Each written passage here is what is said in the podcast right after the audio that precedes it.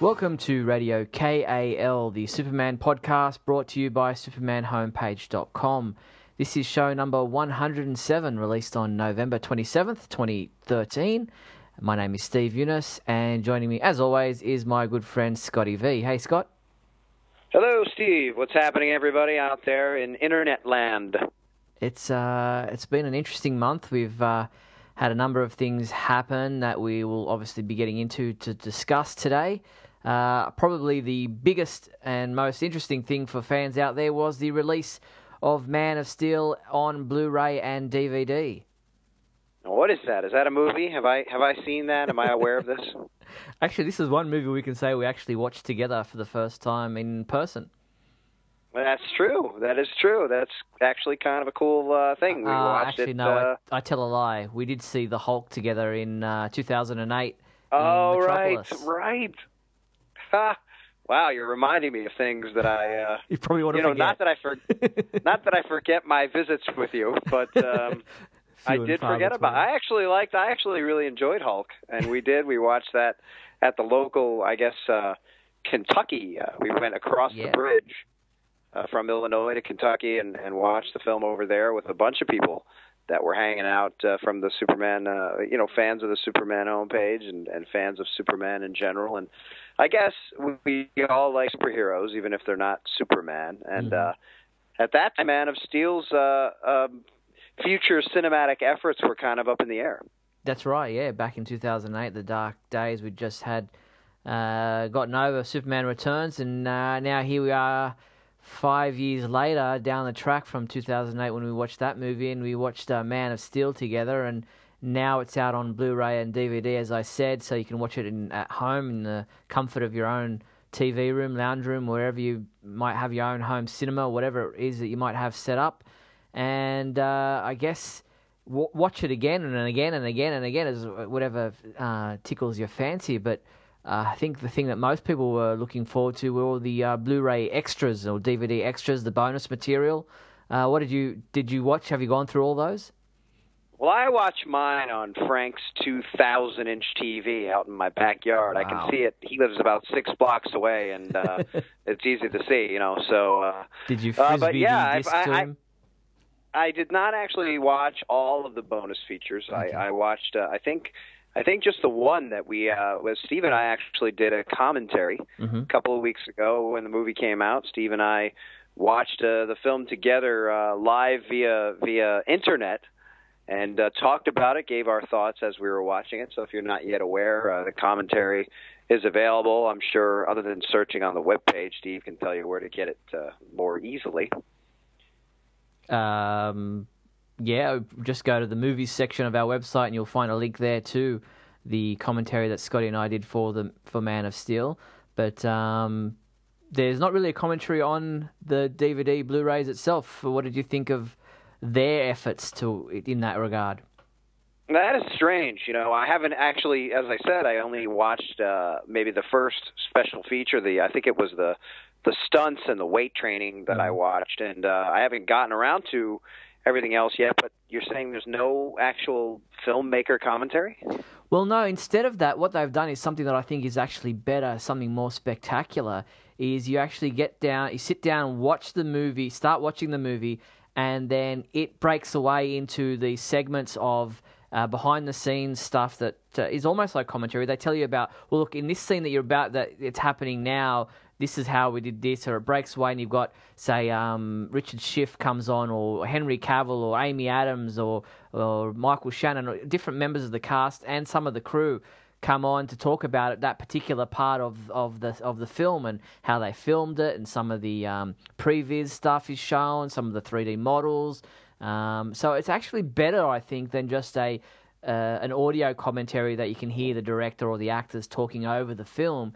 Here, they actually break away from the movie and show you sometimes in three and four panels on the screen at the same time uh, the different behind the scenes parts of that scene that you're watching, which th- it's fascinating. It's really, really good. It's about three or four hours nearly because they break away from the movie itself to show you these things and then go back to the film. It- It's really well done. No, that's very interesting. I'm, I'm definitely uh, going to get to a lot of the special features I haven't watched yet, but uh, that does sound very uh, innovative. I'm not sure what other movies have done that, but um, that is a neat way to do commentary without actually sitting down and doing commentary. Mm. No, I think it's really well done. It's it's definitely worth uh, having a look at. Uh, it's uh, something that you will, you know. I was amazed at just how much was actually filmed, physically filmed in camera. Uh, how much of the uh, the special um, effects were yeah obviously there's a lot of computer graphics in there but all the, the, the launches the landings a lot of the f- punches and the, the fighting is actually done by the actors themselves and when you see someone you know flying or zoom off that's obviously connected with computer graphics but the you know pushing off the ground or landing on the ground or uh, being thrown on the ground they're all actually done by the actors themselves I, I can't imagine how uh, much effort and, and time would have gone into choreographing those fight scenes to film these little you know segments and then have to interconnect them together in a, a fight sequence that makes sense.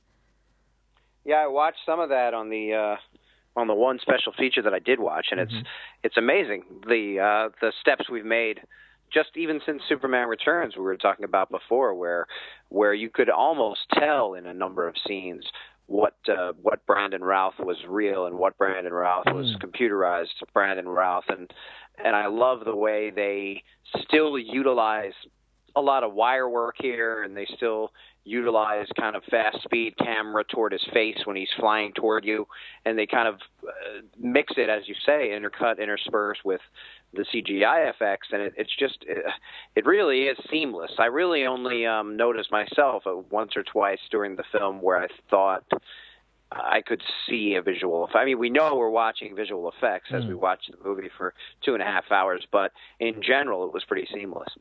I mean, things like uh, when uh, Clark discovers the scout ship and that robot, uh, like uses its tentacle thing to latch around his arm and try to stop him from. And he's trying to press the the command key into the the panel there.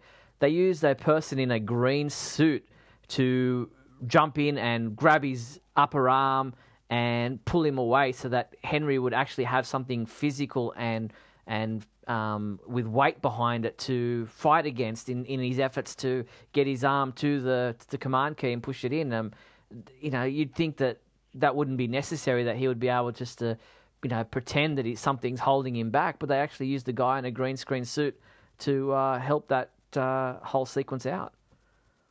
And it looks it looks spectacular when you watch it. I mean, uh, as I said, it, it really it looks like he is grappling with a large Sentry uh, defensive mm. robot. There, mm-hmm. it doesn't look at all like uh, like a CGI effect, even though it is. Mm. So uh, lots of, lots to look forward to in the bonus material. If you haven't checked it all out, definitely worth uh, the purchase of the uh, of the home entertainment release of Man of Steel to check out all that bonus material. And in um, promoting a lot of this stuff, they've been releasing a lot of these clips. Uh, from the bonus material on the internet through YouTube and uh, their own DC Comics YouTube channel. Uh, they've released a number of websites like the Learn About Krypton, which is actually learnaboutkrypton.com. Uh, the Superman sighting videos that you can uh, film yourself, and Superman flies through your, uh, your your video there. There's lots of different things that they created for the release of the Blu-ray, um, and you know these weren't out when the movie came out itself, but they've been a, a release for the release of the Blu-ray. I think it's a great idea, and we were talking about this before the movie came out with all of the uh, kind of um, you know viral marketing that they were doing that mm. seems like just with the release of the DVD, they're still doing viral marketing, and I love it. I love uh, that they really put all this kind of time and effort and thought into not only advertising their product because obviously they want to make money, but kind of kind of making Superman more into the public consciousness. Not that not that there's anybody who doesn't know who. Superman is, sure. but but the idea that there are so many more websites and ads and movies and things that are dedicated to him, uh, and I hope that continues now that we have the sequel coming up uh, or non-sequel sequel or whatever exactly we're getting. Follow up. Who knows? But uh, the follow up, right? I'm sure we'll see a lot more Batman stuff, and it makes a it makes some sense, being that that Batman's anniversary is coming up too, uh, that they kind of want to combine them, and obviously we've talked about this before. It's it should be gangbusters uh, money wise if if it's done well, and uh, I just hope hopefully we don't. For me, a lot of people were were not happy with Man of Steel, so a different direction would be good for them. But for me, I I hope we don't lose the feel as we as we move on. But I love all this internet you know connection and and people can go and look up things and learn about Krypton and we're at a we're at a point in technology where you could actually film a little bit of yourself talking in the backyard and have Superman Henry Cavill swoop in and kind of interrupt what you're doing. And that's something that you know aside from being in the age of superheroes on film which you know every few months we can almost look forward to a new superhero movie uh, I never would have thought 10 years ago that the kinds of things that people can do with their own at home with, with mm. just things that they can you know uh, I never would have thought we would have been there you know uh when they did the live Man of Steel event, you called in with a question and you were on video, but this family called in with a video and and did these. Uh, they had their own effects and they were using heat vision and they were burning symbols into the walls in their house and they were throwing things into space and the kids were flying around and you know it was a little bit clunky because it was home homemade, but I mean a few years ago, uh, something like that wouldn't have been possible at all. So it was it was really cool uh, to see, and it was neat that they featured that on the, on the live event. Yeah, we'll get to the live events in some detail shortly. Uh, before we move on from that, uh, I wanted to make mention that the Man of Steel a Blu-ray DVD actually topped the sales charts uh, in its first week. Um, I Hooray! saw, yeah, which is fantastic. It uh, it was up against um, that uh, snail animated movie. Um, uh, what, what was it? Turbo uh, which Turbo. was which was released on home on DVD and Blu-ray the same week. Uh, other than that, uh, the previous films like Monsters University and and those films had been out for a number of weeks. But in its first week of release, Man of Steel jumped to the, or should I say, flew to the top of the charts uh, for home entertainment sales, which is great. I like to I like to think of myself as someone with realistic goals and uh, outlooks. So, um, you know, just staying within the realm of what's actually possible. I'm hoping that Man of Steel uh, stays number one every week until the end of time. That's very realistic. Uh, you know, I don't well, think you'll be disappointed at all. I mean, I, I would never exaggerate or, or, or, you know, try and hope for something that's just not possible. No, no, you've, you're a very realistic kind of guy.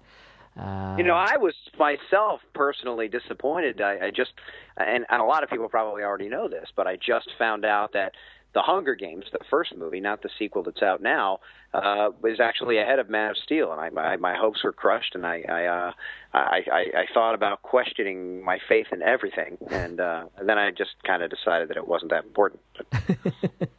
well, uh, there have been a number of parodies about Man of Steel that have been released this past month some online, some on TV, some in print. Uh, Screen Junkies did a Man of Steel, the animated series, a little animated video clip, uh, which was uh, quite funny, if uh, not irreverent, in regards to the snapping of Zod's neck, and uh, Superman just comes in and starts snapping necks left, right, and center. Um, which is funny in its in itself, but you know it kind of gets a little bit old now. Well, yeah. Uh, we all know that um, you know snapping necks is just one of Superman's many things that that he does with uh, great precision. So we don't we don't we don't need to see it over and over again. Obviously, uh, when Lois annoys him, uh, that may be an option. But right now, well, you know, uh, it's only reserved for situations where there's absolutely nothing else that can be done. Uh, Mad uh, magazine or Mad TV show uh, also did a uh, parody, which I haven't uh, been able to see yet. Did you catch that one? I was not even aware that there was a Mad TV show of some kind that still happened. So no, I, I did not. I knew that they were doing the magazine parody, yeah. and I guess came out a month ago or so. But uh, I I I don't even know where I would watch that. I guess on the Cartoon Network as well. Yeah, I think it's on Cartoon Network. Uh, the the magazine version was called Man of Veal, where the TV episode was called Mad of Steel. Um, so oh. uh, yeah, nice. So they're very original with their title. so if you if you get a chance to check that out, um, I'm not sure if there's a, a online version of it yet. I haven't seen one made available yet, so that's something worth checking out. I know they did a, a quick clip or a, a quick preview, but um, that's something to look out for if you're a fan of the Mad TV show. Now, you mentioned the Man of Steel live fan event, uh, which took place uh, between uh, our podcasts. Uh, it was uh, earlier in the month, or just before the release and of. co-starred it co-starred our very own Steve Younis. I don't know about co-starred, but uh, Kevin Smith was the one who hosted the event, and Amy Adams and Zack Snyder were on the couch there in the same room as him in California somewhere, I think it was, while Henry Cavill was uh, on live via satellite from London. And uh, I thought Kevin Smith did a good job. He has a lot of energy, a lot of enthusiasm for Superman, and he he uh, sweated up a fair bit, and he's got a bit of weight on. And but uh, he he did a pretty good job, I thought. And uh, as you said, uh, my video questions, one of the two that I submitted, got uh, included into the live fan event, which was so cool. I was just wrapped when I actually finally got to see it. Uh, but what did you yeah. make of the event overall? Well, I, I, I enjoyed it. I watched it live when it uh, when it aired uh, online, and he started. I mean, it started right on time, right at right at twelve noon. Yeah, I thought there might be a delay or something, but mm.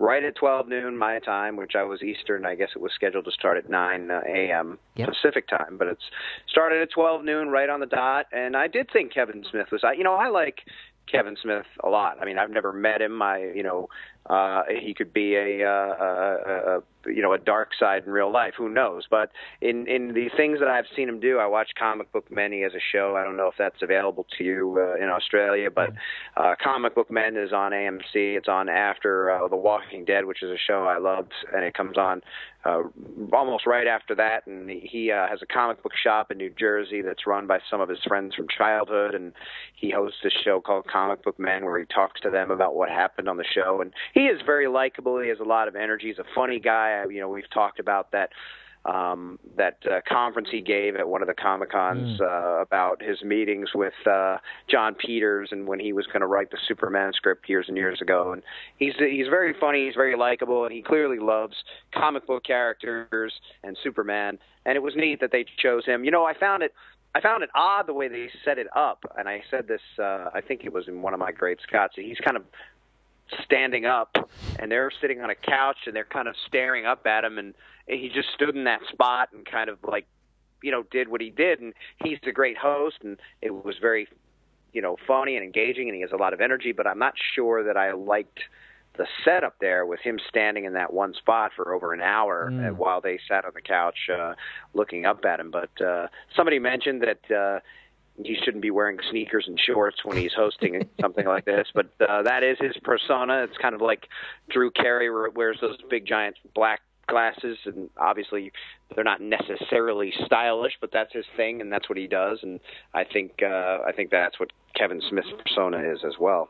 That's right. It's almost like a costume for him, as like his own superhero outfit. He's got to wear the you know a uh, a jersey, and uh, he actually got one that they stitched on an actual Man of Steel S for him. He says uh, that was actually worn by Henry Cavill at one point uh, in the movie. So uh, uh he says that's what's happened, and he was wearing that, and they got to keep it. So uh, good luck to him. But uh, it was well done. It was well hosted. It was well put together. It, um, Henry and Amy and Zack all answered the, the questions put to them by the, the fans in the video questions that were submitted and uh, I thought it was, uh, you know, a lot of fans were disappointed there wasn't anything anything regards to the upcoming movie, but it wasn't billed as that. It was billed as a Man of Steel live fan event, and so it was all about Man of Steel, not about this upcoming Superman Batman movie or whatever it's going to be called.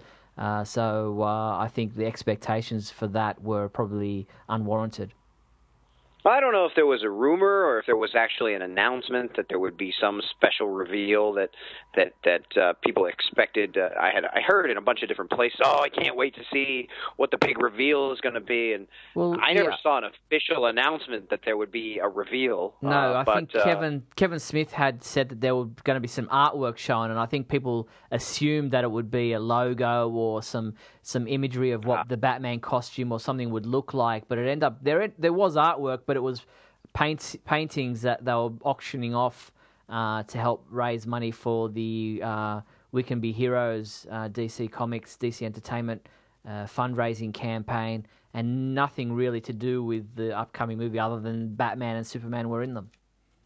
Yes, and what uh, you know, lest we think that uh, this is going to be one thing and not another, uh, Zack Snyder said that he asked some of his personal artist friends mm that since the rumor is going around that Batman and Superman are going to be versus each other and fighting in this movie, could you draw me up some pictures for this uh, charity auction that might look like what that could appear to be if we were in fact doing a movie? He was very clear Allegedly. on his uh, statement. It was very succinct and very uh, completely. Uh, uh, open and, and you knew exactly point. what he was talking about and, and to the point. That's right.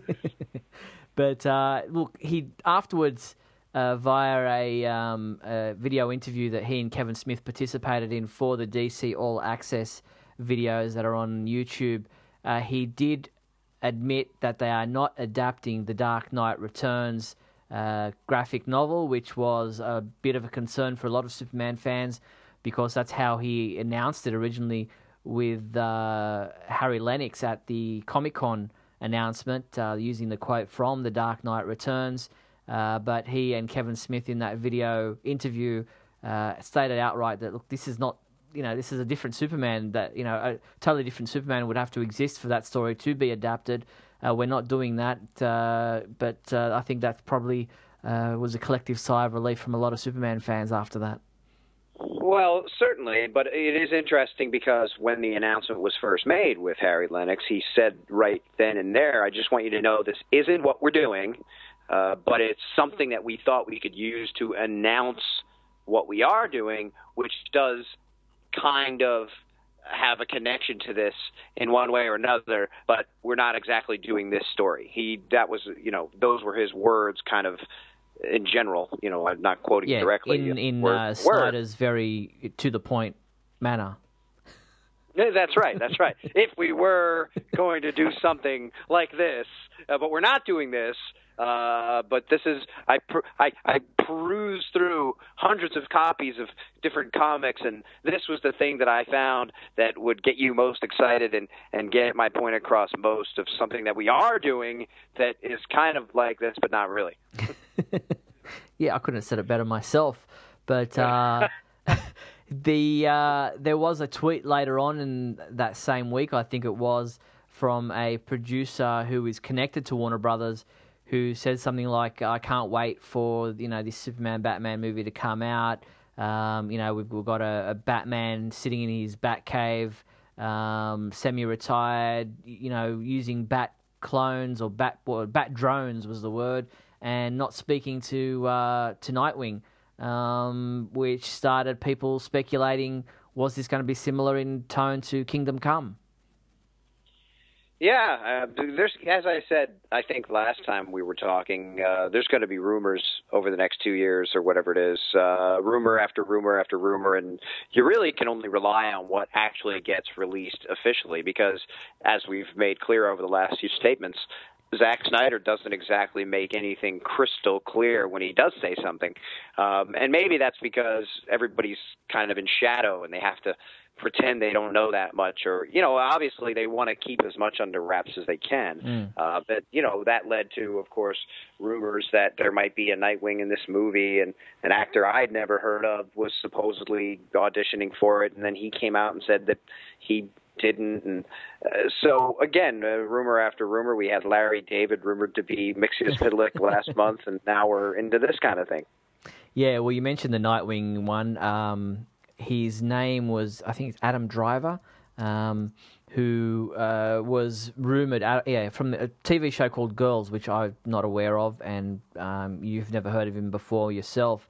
But he was rumored. I've heard to... of the show though. Okay, well, Adam Driver. show. Yeah, he was rumored to be Nightwing or be in the running or be the top contender for the role of Nightwing in this upcoming Superman Batman movie but uh, he revealed via a video interview that uh, while it's intensely flattering, uh, it, it's he's not involved. Um, he has no idea if it's true. Um, he says it's in, it's incredible world to be in for a bit, but uh, who wouldn't do that? But it's not something that he's aware of, and so there's no truth to it, he said. Um, so it's interesting, but uh, it's from Adam Driver's point of view not happening. But whether Nightwing will still be in it, we don't know. But there are other possibilities of other heroes being in the movie. We've heard there's you know uh, a whole stack of women being tried out, uh, female actors. a stack of women. Well, you just every day there's a new name being. I think there's four names I've got listed as possibly being uh, auditioned for this role that is a female, maybe love interest for Batman, maybe Wonder Woman. It's just really up in the air at the moment, isn't it? Well, again, it's it's rumor after rumor, and I'm sure there is some sort of female being cast somewhere. uh, who knows what it's for, who it is? It's Wonder Woman. It's a love interest. It's Catwoman. It's uh, it's Batgirl. It's this. It's that. It's Vicki Vale. Um, you know, this movie is was essentially billed as a Man of Steel sequel, mm-hmm. and more and more I hear about it, I keep I keep it keeps seeming like more of the casting, more of the story, more of the rumors going around are more about Batman's involvement, which makes it seem like an overpowering involvement. Uh, if he's got a partner that he's estranged from, if he's got bat drones, if he's in his bat cave, if he has a love interest, all of these things that that are about Batman that seem to be really deep plot threads that would need a lot of exploration for us to really understand and see and get behind and follow. And yet we're here in a Man of Steel sequel, and there really hasn't been much at all in terms of what is Superman going to be up to and what's his deal in this movie and where are we picking up from. Mm, yeah, well, you, are right there, but. Um the women that I was mentioning, the female actors who were possibly uh, being considered for this female role we keep hearing about. Uh, Jaimie Alexander, I think we've mentioned her before. She's uh, in the Thor movies.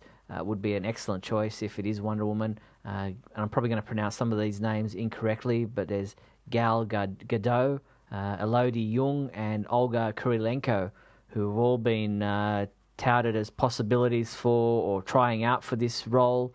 Uh, I guess time will tell if any of them uh, end up being some kind of major female role within the movie.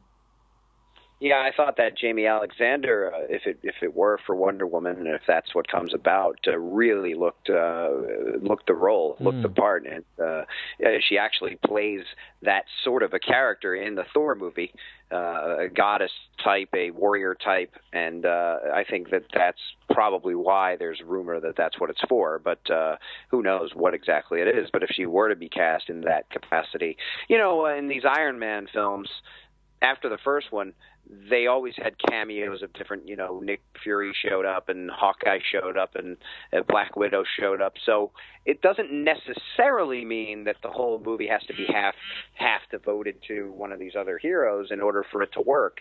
But just just just the overwhelming amount of supposed story points that are coming out about Batman makes it seem that way. But it is possible that uh, he could be more of a periphery character. It doesn't seem like that's going to be the case.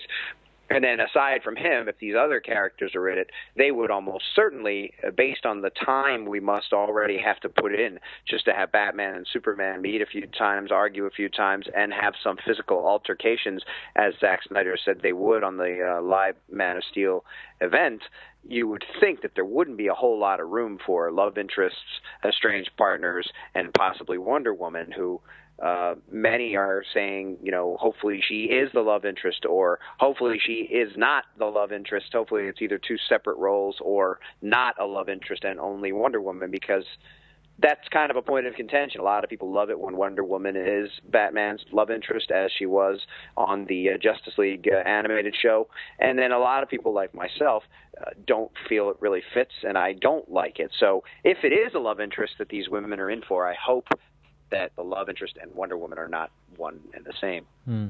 Now, the only, only other thing we do know about this movie from a Superman point of view is that they are rebuilding uh, the Kent Farm uh, house and barn. Uh, they're in Illinois, not far from uh, Plano. I, th- I think it's Yorkville is the the place where they actually where that was built. It's the same location, um, and that's that that's the only really thing I know about it from a Superman point of view. They're rebuilding that Kent Farm uh, location as we speak there in Yorkville, Illinois.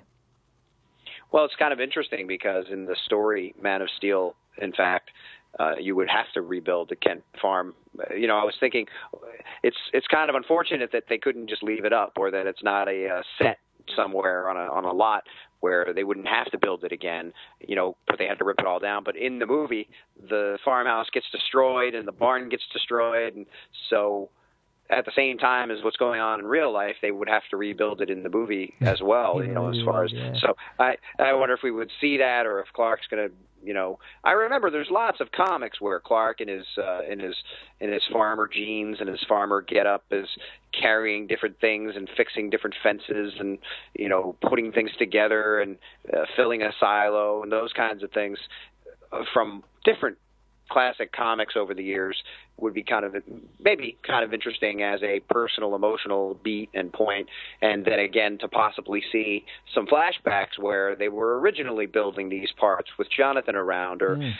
something along those lines as they're rebuilding what Zod and friends had destroyed uh, but we haven't heard anything about uh, uh, Kevin Costner being involved in the sequel or or or what you know kind of role the Kent farm and Martha will play, but it is good to know that they are rebuilding it and therefore it is being used. So there will be some connection to Clark's childhood and, and his emotional background, which is good. Yeah, definitely so. And we do know that Diane Lane is coming back in her role as Martha Kent. So we'll wait and see just how much of the Smallville farm scenes are in this upcoming movie, uh, which, as we keep saying, we don't know what it's called. But was interesting this uh, month. We saw a number of domain names, website addresses uh, were uh, registered by Warner Brothers, which gives us a bit of a look inside what the possible titles they may be thinking of for this movie. Just let me list them off based on the domain names. We've got Man of Steel Battle the Knight, K N I G H T, uh, Man of Steel Beyond Darkness. Man of Steel Black of Night, again with the K and I G H T. Man of Steel Darkness Falls. Man of Steel Night Falls, again the night. Uh, Man of Steel Shadow of the Night, this time just with an N. Uh, Man of Steel The Blackest Hour, and Man of Steel The Darkness Within. And variations of those without the Man of Steel uh, precursor to those titles. I uh, hate every single one of those. everybody kind of counts on me to be the naysayer, I think, and uh, you know, I've decided to go out on a limb and say uh, every one of those is terrible. Yeah, none of them really, you know, tickle my fancy. I think Man of Steel. I don't know. Night Falls. I mean, the only Falls. one, only, only thing I I do like about it, and you you say that that there were variations of those without the Man of Steel being at the beginning. So I don't even even know what I can make of that. And that is that the ones that uh, you've mainly listed are are ones that say Man of Steel before the secondary title, which which then does imply that it is more of a direct sequel and that this is a plot point that's going on within the sequel. Um, I'm just not. I'm still not. I'm not sure, and I guess we're going to see how. Um, and we can't make decisions until we see more, know more, and, and possibly see the whole movie. I just don't understand how, in a world that's already been set up, where an invading alien force of over 20 superpowered beings with superpowered craft and plasma beams and and the ability to move faster than anybody and, and super strength and all those things, where we've already seen a force like that come and threaten to destroy the Earth, and Superman has had to intervene and barely stop it or whatever, how we can introduce a Batman that will be of any sort of enemy for any sort of time that will present another physical threat after we've already seen the intense physical threat that was faced and defeated in the first film. Yeah, I'm with you there. I don't know. It'll be, you know, one of those things we will be uh, watching closely uh, because of uh, exactly what you've said there. How is it possible for this one man with you know, whatever type of armor or battle stuff that he has to, you know, go toe to toe with a man like Superman who has all these amazing powers at his disposal without having to, you know, really try. Uh, he, they're just, you know, he, it, it beggars belief. But anyway, we will wait and see how they do play that out. I'm still at a loss. I've got no idea. I, I you know, I'm still struggling with the fact that Batman's in this Superman movie. But anyway, um, we'll wait. The only see. thing I could maybe think of, and it actually might be interesting, and it might be an interesting way to look at the uh, Deus Ex Machina or whatever that is kryptonite that most people mm. talk about. We have to have kryptonite again. We, you know, this kind of thing. Not so much that Batman attacks him with kryptonite, but perhaps he is uh, poisoned by kryptonite from a piece of equipment that's left over or from something that he finds or or perhaps he has the same reaction that he had when he first went on Zod's ship, uh, the Black Zero, when he first had to readjust to Kryptonian uh, atmosphere. And maybe he is then affected throughout the entire movie you know, where like in Spider-Man 2, where Peter Parker decided to not be Spider-Man, or he was having emotional issues, and he started losing his powers, and they started becoming wonky and that kind of thing. Uh, the only way I could see it maybe happening would be if somehow Clark was depowered for a good portion of this film, and I guess we've already seen that in many various incarnations. But it might be interesting to explore. You know, there was a title there, "The Darkest Hour" or "The Blackest Hour" or whatever it is, mm-hmm. that that could imply, for the first time since he got past adolescence, he's sick. He's uh, he feels like he's dying. He has no powers. He he he can barely lift uh, something normal as opposed to uh, fighting an army like he did with Zod. And now this other vigilante that doesn't trust him is causing him issues. And and to see how he overcomes this blackest hour when he is powerless or something along those lines could be a way to go. But uh again that that might take too much spotlight off of Superman and put too much on Batman, but I'm not sure. Obviously, this is all just me speculating, but uh, we a few months ago had the word of the month speculation, but I guess for the next two years, uh, it might be the word of the two years. Very good. Uh, I guess anything's possible from this point onwards. We don't know exactly where they're going. Uh, so we'll wait and see if any of those domain names uh, are actually used as the title. We can't forget that they did register Superman versus Batman, Batman versus Superman, and other variations of those ideas uh, before. So uh, we will wait and see uh, what the official announced title is when they do finally give us the title for this upcoming movie. But speaking of titles of the movie, most films go through their production with a code name. Um, and they, you know, use some kind of some, you know, I think it was, was it Autumn Frost was the name for Superman Returns when they were filming that, and that was their code name for that, so Autumn nobody would Frost. know what it was. Uh, we're hearing now that this Superman Batman movie has the code name or had a code the code name of Sage and Milo. Didn't we have a Red Sun or something for Man of Steel? Yeah, that's right. Point? Yeah, uh, Red Sun. Yep. Yeah, that was uh, not uh, too uh, hard to discover or to to work out. There's obviously uh, you know uh, some correlation there between Superman and that title. But what do you make of Sage and Milo?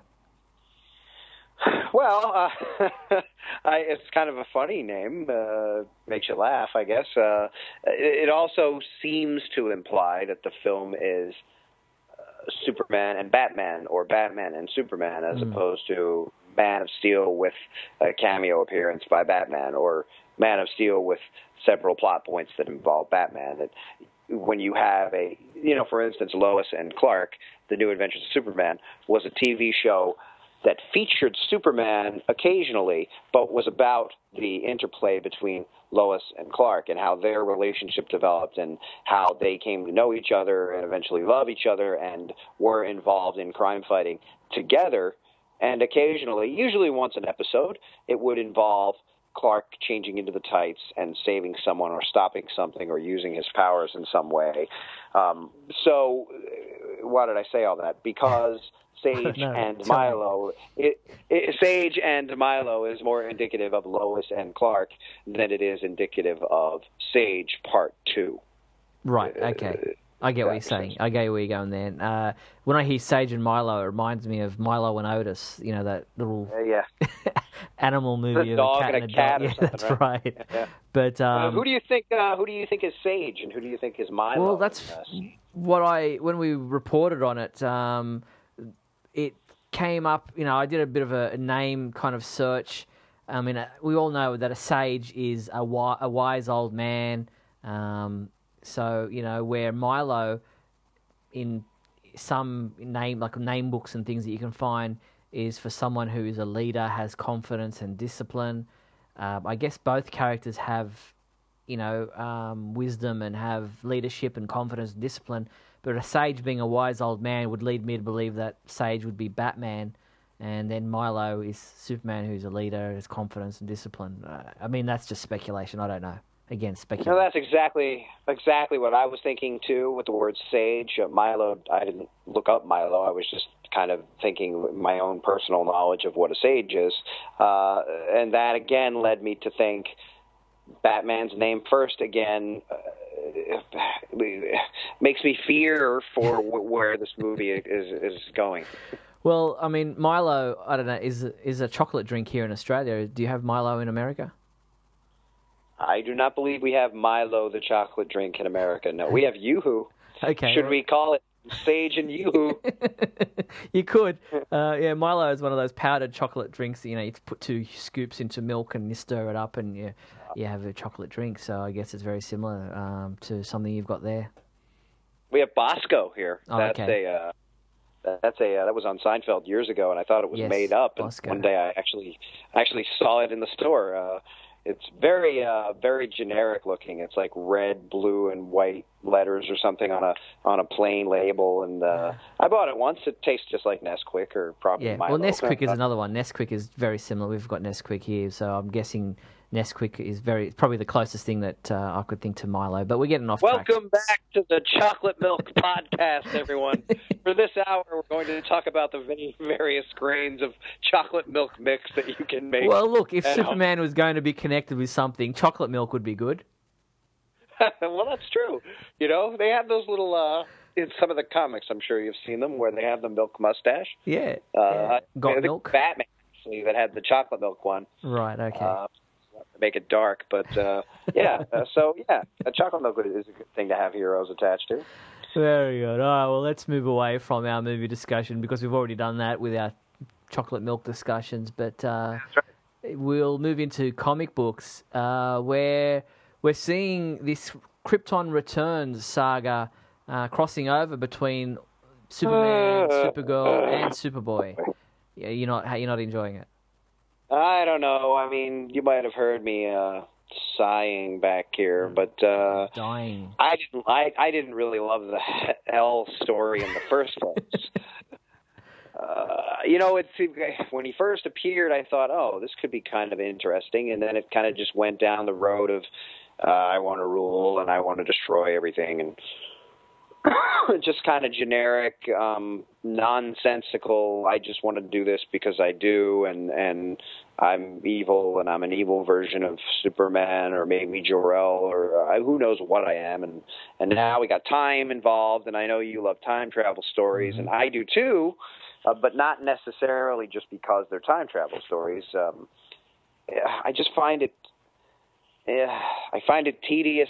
I really haven't enjoyed the Supergirl or Superboy book since the relaunch, and now I guess the rumor or possible uh, possible official statement is that uh, this Superboy is going to be ending within this story because I would assume because he's not selling and no one cares, and they're going to bring in a different Superboy, which is the son of, of Lois and Clark in the future, and we haven't even seen hint of a friendship really between Lois and Clark, let alone the idea that they're going to have a kid in the future.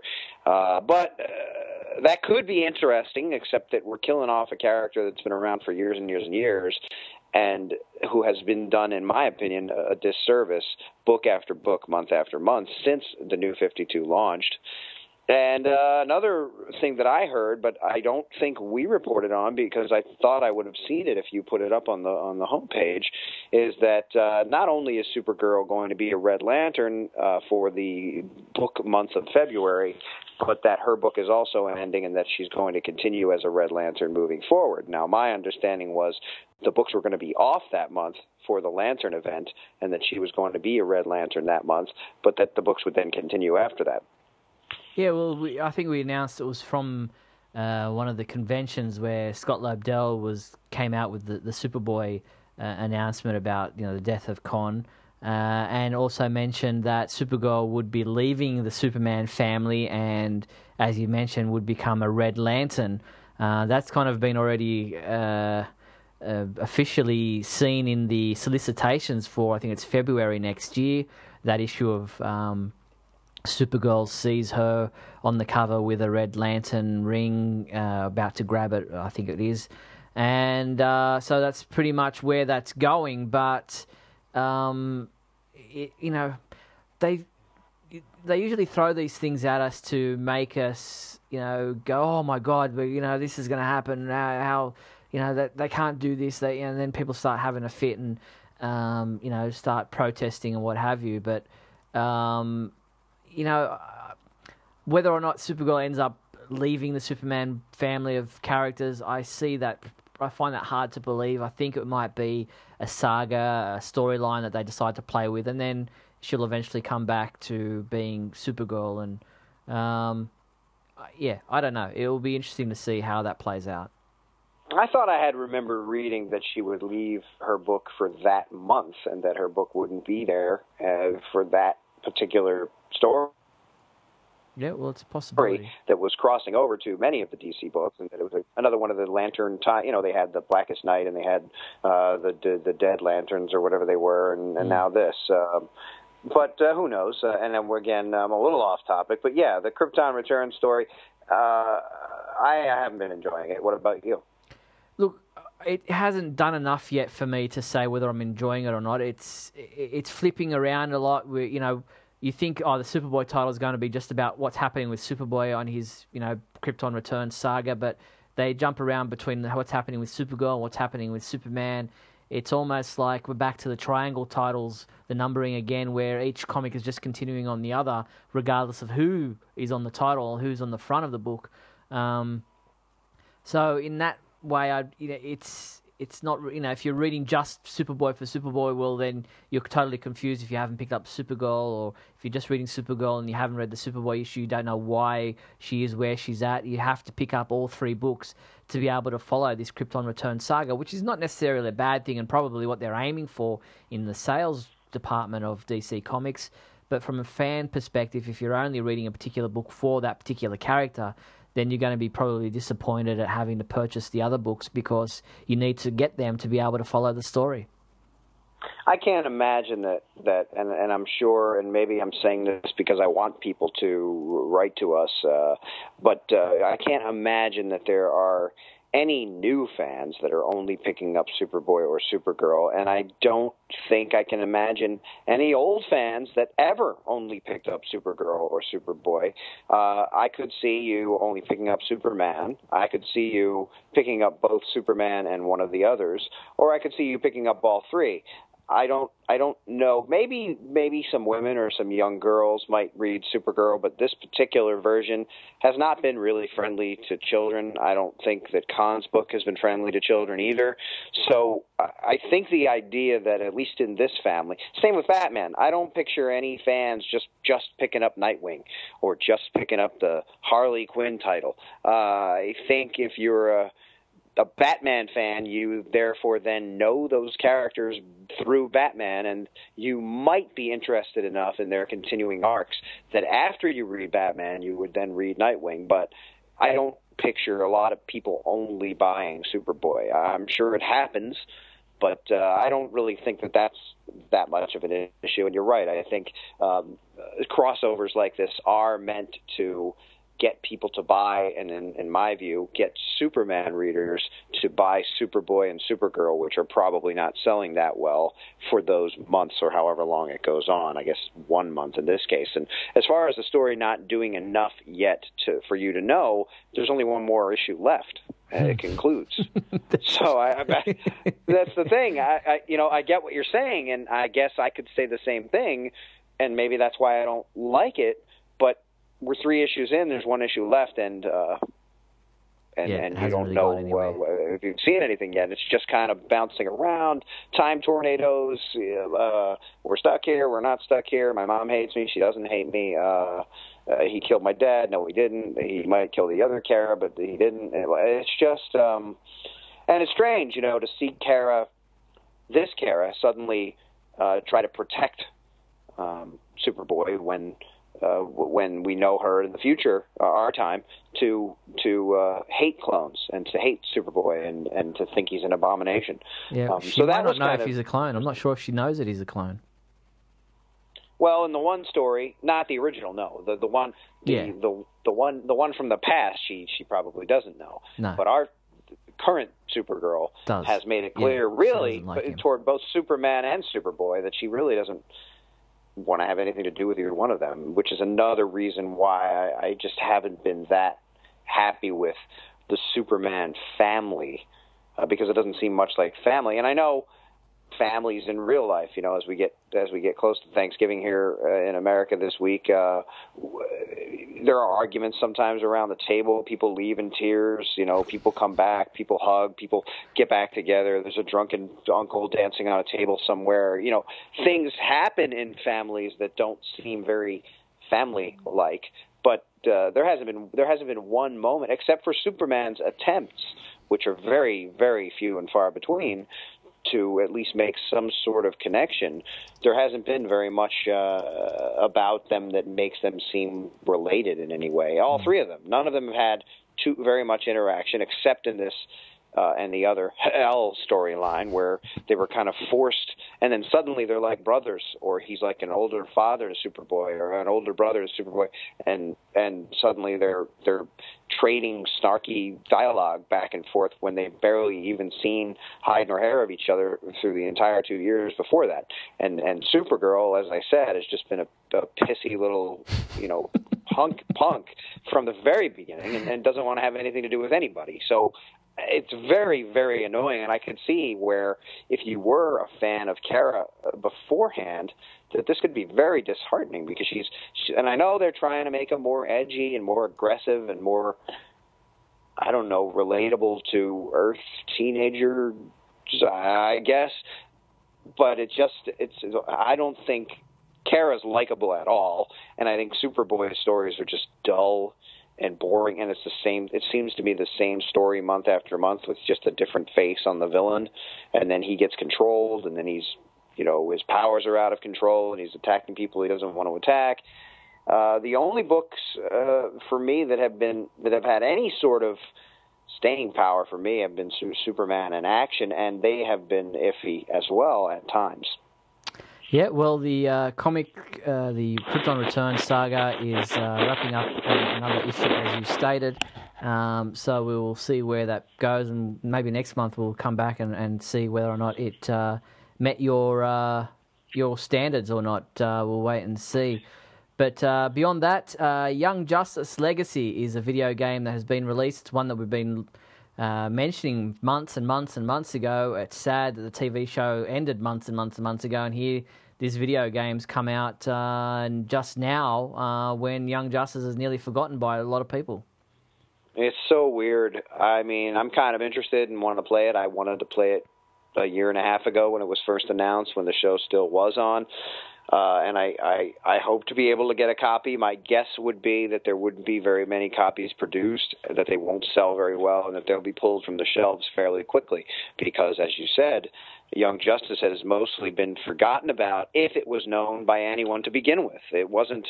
Uh, you know, super popular, obviously, or or it would have stayed on. At least that's my, you know, if it was doing gangbusters in the ratings, I don't think any network would pull it off television. So, uh, who knows what's going on, why it took so long, or why they even bothered. My what I thought was going to happen was that it was going to be canceled and it would never see the light of day. So, along that vein, I'm kind of happy. Uh, it's a positive thing, but it's it's very confusing. Yeah, I'm sure the uh, game company isn't pleased with the way it's panned out. They had to uh, stop producing a number of the uh, video. Uh, I think the Nintendo uh, versions, the Wii versions of the game, because it just wasn't happening for them. Uh, but it is out for PlayStation 3, for the Xbox 360, and Nintendo 3DS. So check that out if that's to your liking.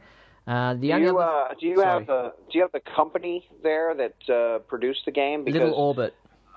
I don't think I've ever heard of them. No. maybe they've produced a game before. But here's the thing: I was talking about uh, uh, video games the other day with someone, and, and that is that uh, many of them make much much more money than any Hollywood blockbuster does. You know, uh, the latest edition of Call of Duty or or, or you know uh, the one where you steal cars uh, sells billions of dollars, whereas Man of Steel only made 500 million or something worldwide. So generally, if you have a game series that sells lots and lots, you can make you can make a killing.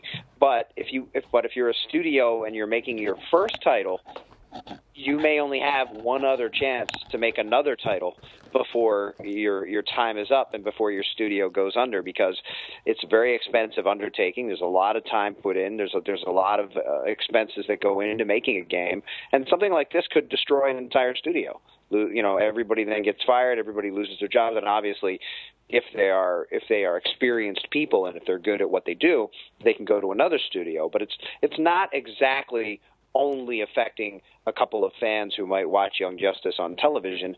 Uh, this is a whole game company, a million dollar industry, and a whole possible com- company that goes out of business because uh, whatever because of whatever it was that happened. That I'm kind of convinced by this point we'll never ever know what exactly it was. Mm. So uh, we'll uh, hopefully see if we can get to, um, get to play the game, uh, so we can give a bit of a review on it. But um, if anybody does get to play it, let us know what you think of Young Justice Legacy, the video game. And the only other real news item available to us this month that we need to touch on is the fact that uh, Warner Brothers won a their final appeal in the Superman copyright battle that seems to have been a never-ending battle. Uh, and is now actually ending uh, the final appeal won by Warner Brothers, which is good news for them.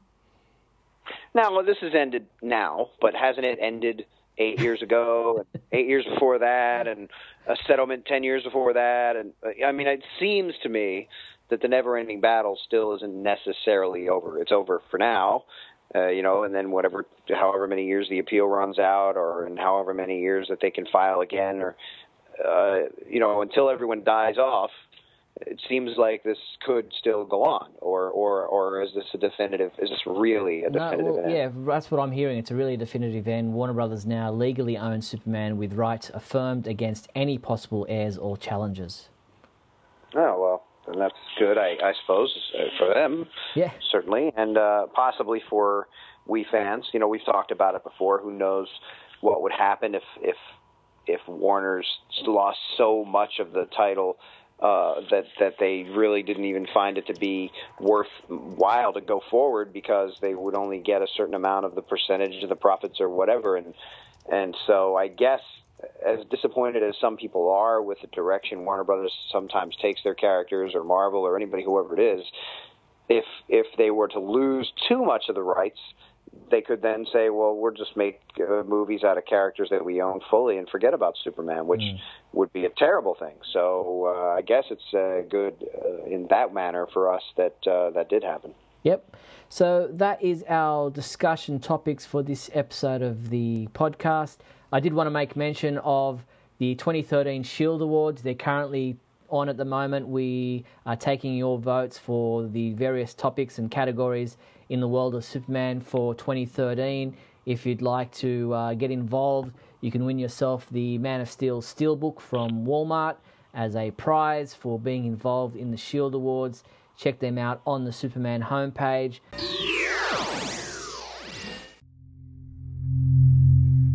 Let's start with the big question. Okay, let's move into the big question segment of the show, where last month our question was, uh, "What did you think of the Superman 75th anniversary animated short?" Um, surprisingly, we didn't get anything but one response this time around. Was, that's a bit surprising to me.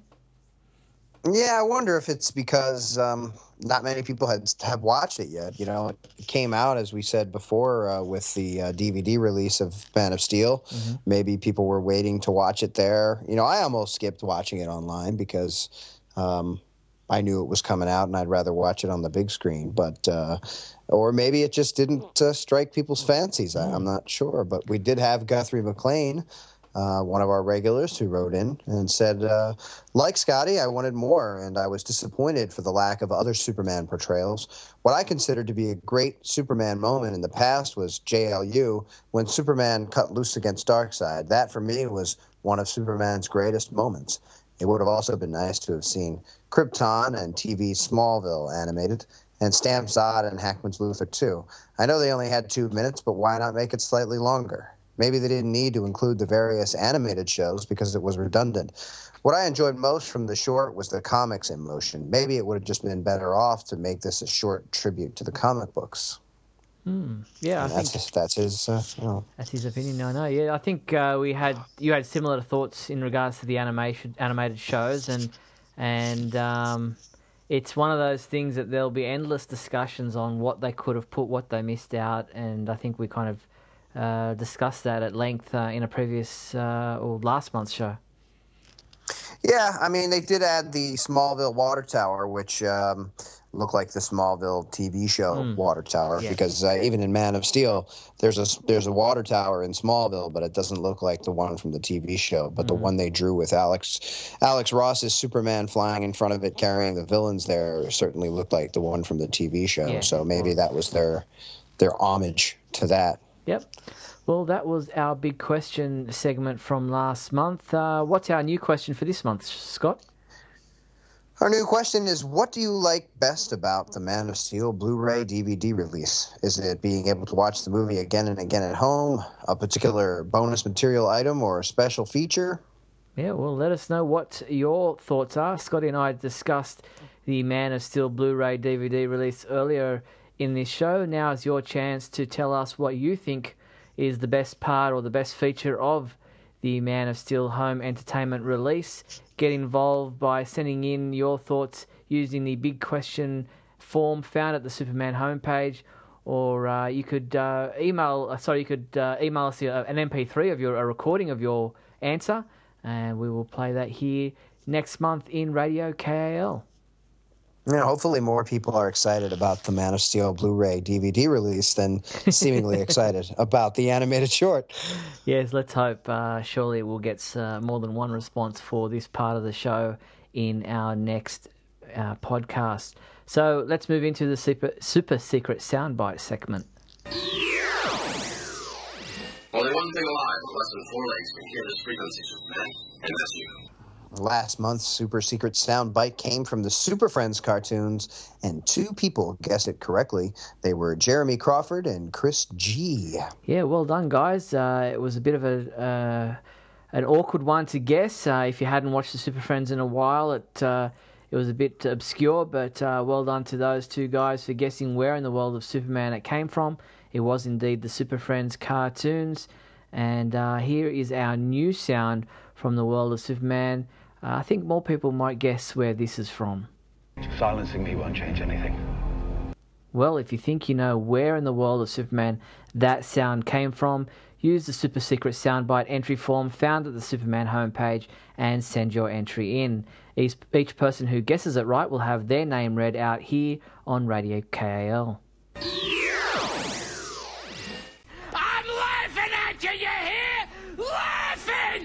It's time now for the Superman comedy sketch. What do we have, Steve? Well, this time around, uh, we have something that we thought we'd better play uh, this month because we're heading very near to the end of 2013, which is, as everybody knows, Superman's 75th anniversary. So here we have uh, Jimmy Fallon from his TV show, his pros and cons of Superman turning 75. Uh, it is time to take a look at the stories making headlines today and weigh the good with the bad. It's time for pros and cons. Here we go.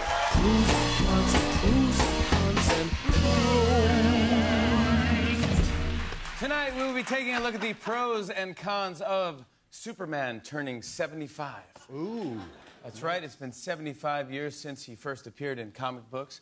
As you can imagine, a lot has changed now that he's older, so let's take a look at the pros and cons of Superman turning 75. Here we go. Pro, he's still the man of steel.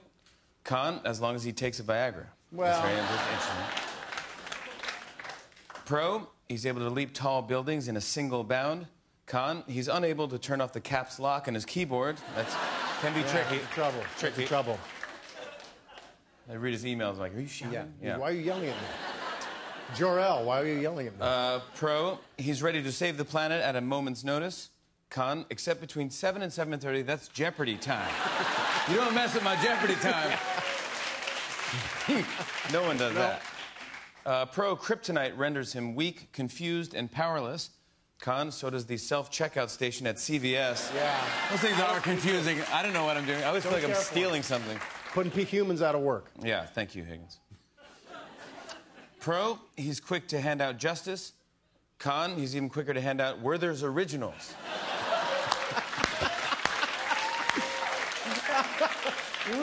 Yeah, I had one. Back in my game. Back in my day, we used to wear Werther's by the handful. Uh, pro, he still wears a red S on his chest. Con, only now you can't see because his pants are pulled up so high. That's true. Doesn't That's care true. anymore. Looks like a C. He. He doesn't care. they're not even tights, they're boxers Yeah. now. Uh, pro, he used a telephone booth to change into a Superman outfit. Con, there aren't many telephone booths anymore, so now he has to wait in line to use the bathroom at Starbucks. That's annoying. Sad. Like everybody else in New York. That could be annoying. Yeah. Pro, he can immobilize an enemy if he blows his freeze breath. Con, he can kill them if his dentures accidentally fly out. That's tough when that happens. Pro, he's now older and wiser. Con, and just a tad racist.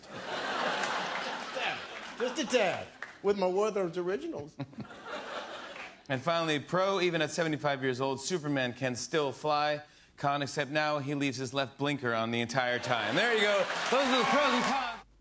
Well, there you have it. Funny stuff. Uh, I've always loved Jimmy Fallon. yeah, there's, there's uh, some interesting li- items man. on his list there. yeah, yeah. Very good. All right, well, let's move into our Superman song segment. Superman or Charlie Brown is the name of the song, and it's by Small Town Romeos from their 2002 album titled Superfiction. Yep, here it is Superman or Charlie Brown by Small Town Romeos.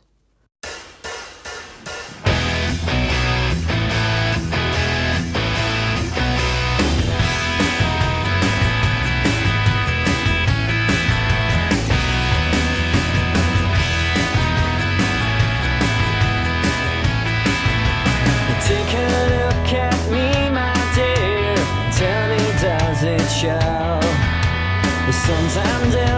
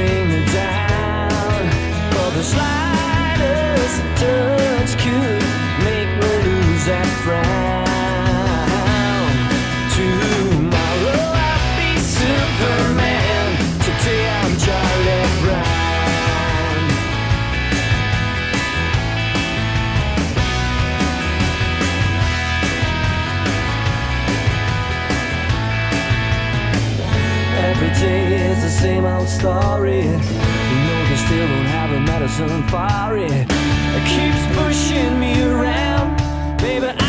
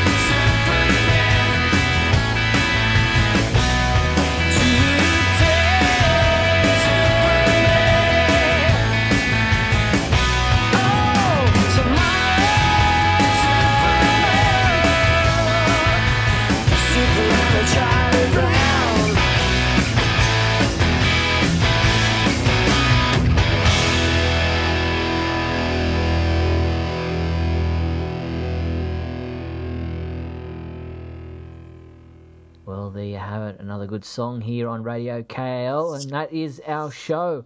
Uh, a bit of a, a quicker one this month, but uh, well, we're always open to your suggestions about what you might like to hear on this podcast. If there's a topic you think we need to be discussing, if there's a song you'd like to suggest, a big question you'd like us to ask the fans, a comedy sketch you'd like to hear, or anything else about our show, you can email myself at steve at supermanhomepage.com or you can reach Scotty via his, e- his email address, which is scotty at supermanhomepage.com, or you can use the KAL feedback form found at the Superman homepage, and we'll try to use your suggestions in a future show. But for now, that is our show for this month. Thank you, Scotty.